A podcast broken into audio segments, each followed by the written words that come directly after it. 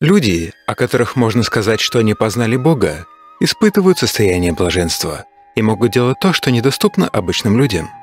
Я хочу узнать, есть ли ограничение тому, чего может достичь человек? Физическая природа — это всегда ограничение, не так ли? Вы можете расширить границы. Но для физического тела существуют ограничения. Физический значит ограниченный, не так ли? Потому что основа физической природы — это установленные границы, разве не так?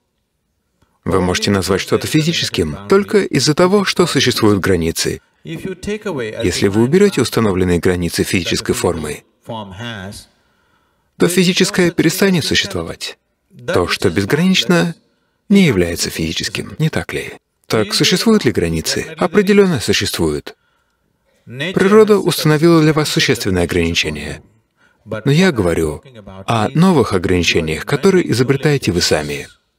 В этом нет необходимости.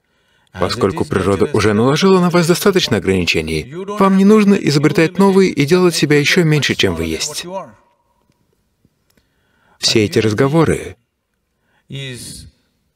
о Боге, небесах и тому подобном происходит в основном потому, что люди не осознали всю необъятность того, что значит быть человеком. Вот в чем основная проблема. Если вы будете ощущать всю необъятность того, что значит быть человеком, вы не станете так много рассуждать о других вещах. Это само по себе грандиозно. За один день оно превращает рыбу в человека. Разве это не грандиозно? Но это происходит неосознанно. Если бы оно могло осознанно превращать рыбу в человека, это было бы чудом, не так ли? Не так ли? Вы делаете невероятные вещи, но неосознанно. Вопрос в том, какая часть того, кем вы являетесь, стала осознанной. Если присмотреться, на самом деле в вашем сознании находится менее одного процента того, кем вы являетесь. Если добавится еще несколько процентов, то вы будете выглядеть как сверхчеловек, что бы вы ни делали. Рядом со мной каждый день люди видят то, во что они не могут поверить. Поэтому они продолжают спрашивать, «Садгуру, вы сверхчеловек? Вы вообще человек?» Я продолжаю напоминать им. Речь не о том, чтобы быть суперчеловеком, а об осознании, что быть человеком — это супер.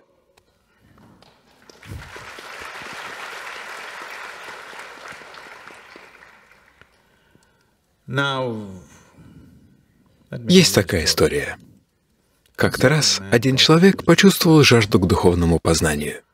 В те времена, если возникала духовная жажда, люди уходили в лес. Поэтому он отправился в джунгли и нашел подходящую скалу, чтобы на ней медитировать. Когда он сел там, неподалеку от себя он заметил лису. У нее не было передних лап. Это была покалеченная лиса. Вероятно, она потеряла лапы в каком-то охотничьем капкане. Природа не очень добра к разного рода ограниченности. Забота о людях с ограниченными возможностями по сути свойственна только человеческому обществу. В природе, если вы не способны добывать себе пищу, долго вы не проживете. Но там была лиса без обеих передних лап, и выглядела она здоровой и сытой. Он заметил это и подумал, как же эта лиса справляется без лап? Но ему нужно было заниматься медитацией. Ам, он начал медитацию. Ам, ам, ам. Он продолжал какое-то время. Когда наступил вечер, он услышал рычание льва. В тот момент, когда послышалось рычание, Аум исчез. Он тут же вскарабкался на дерево и сел там. О медитации он и думать забыл. Из леса вышел лев с куском мяса в пасти. Он подошел и положил мясо перед искалеченной лисой. Лиса съела мясо, и лев ушел.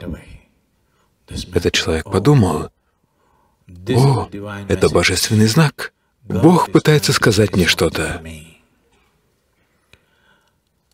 Свирепый лев кормит покалеченную лисицу. Это чудо из чудес. Бог посылает мне сообщение. Но что оно значит? Что оно значит? Он полностью забыл о своей медитации и начал думать, что же значит это сообщение.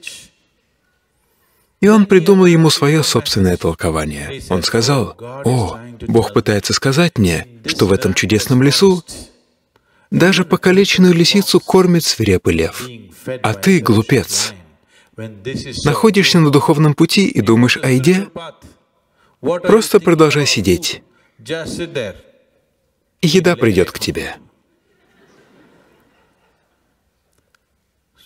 Поэтому он сел. А первый день, второй день, а третий день. На шестой-седьмой день он уже еле стонал. Не в состоянии двигаться, полностью ослабев, он стонал. Предсмертной муки. Мимо проходил один йогин — он услышал эти звуки и подошел и спросил, «Что с тобой случилось?» Тот ответил, «О, великий йогин, пожалуйста, скажи мне, я получил божественное послание, я последовал ему, и теперь я в таком состоянии». Йогин спросил, «Что же случилось?» Тот сказал, «Вот посмотри на эту лису, посмотри, как она откормлена. Каждый день приходит лев с куском мяса и кормит ее». Разве это не божественный знак? Пожалуйста, скажи мне, что это божественный знак. Йогин ответил, определенно, это божественный знак. Но почему ты решил подражать искалеченной лисе, а не благородному льву?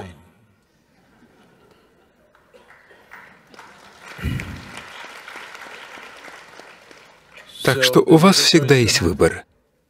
Если вы подражаете покалеченной лисе, Благородный лев выглядит как чудо. Это не чудо. Это возможно. Да? Это возможно. В этом нет ничего чудесного. Но можно смотреть на это с двух сторон. С одной стороны, все есть чудо.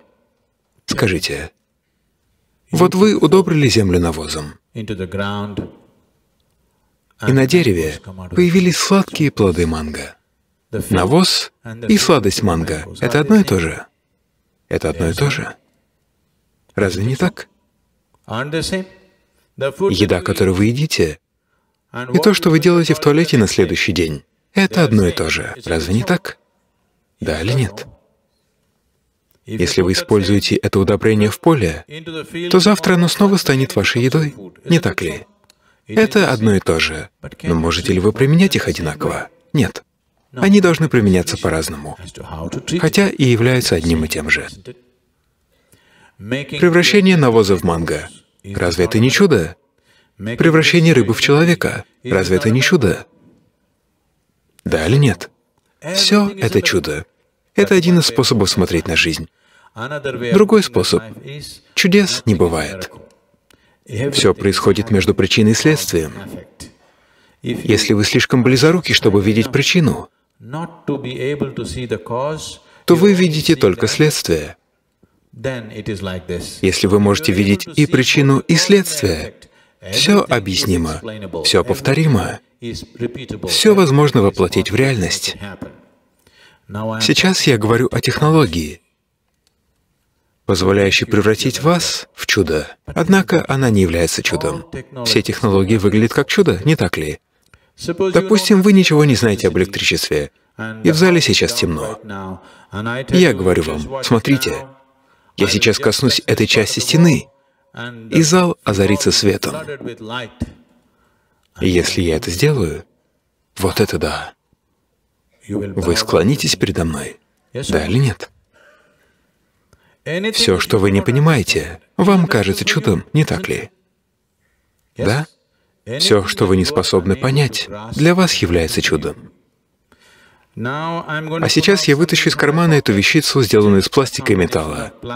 Я сделаю вот так и смогу говорить с человеком в Индии или Америке, или где-либо еще. Это же чудо? Проблема в том, что у всех это есть. Если бы этим обладал только я, если бы у меня был телефон тысяч лет назад, я стал бы Богом.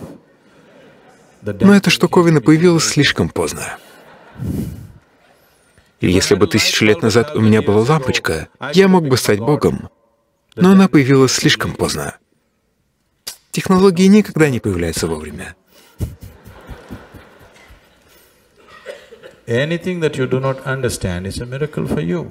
Все, что вы не понимаете, для вас чудо. Но в то же время, существует ли хоть одна вещь, которую вы понимаете полностью? Я хочу, чтобы вы задумались. Вы понимаете этот цветок? В полной мере. Возможно, вы изучали ботанику в течение десяти тысяч лет, но понимаете ли вы этот цветок в полной мере? Понимаете ли вы хотя бы один атом в этом мироздании? Нет, поэтому все является чудом.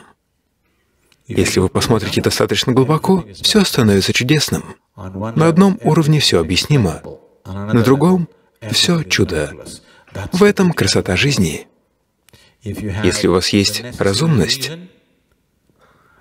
способность удивляться и исследовать, вы можете познать все это и по-прежнему удивляться, потому что вы можете изучать этот цветок всю оставшуюся жизнь, по-прежнему удивляться ему. В этом и заключается красота мироздания, не так ли?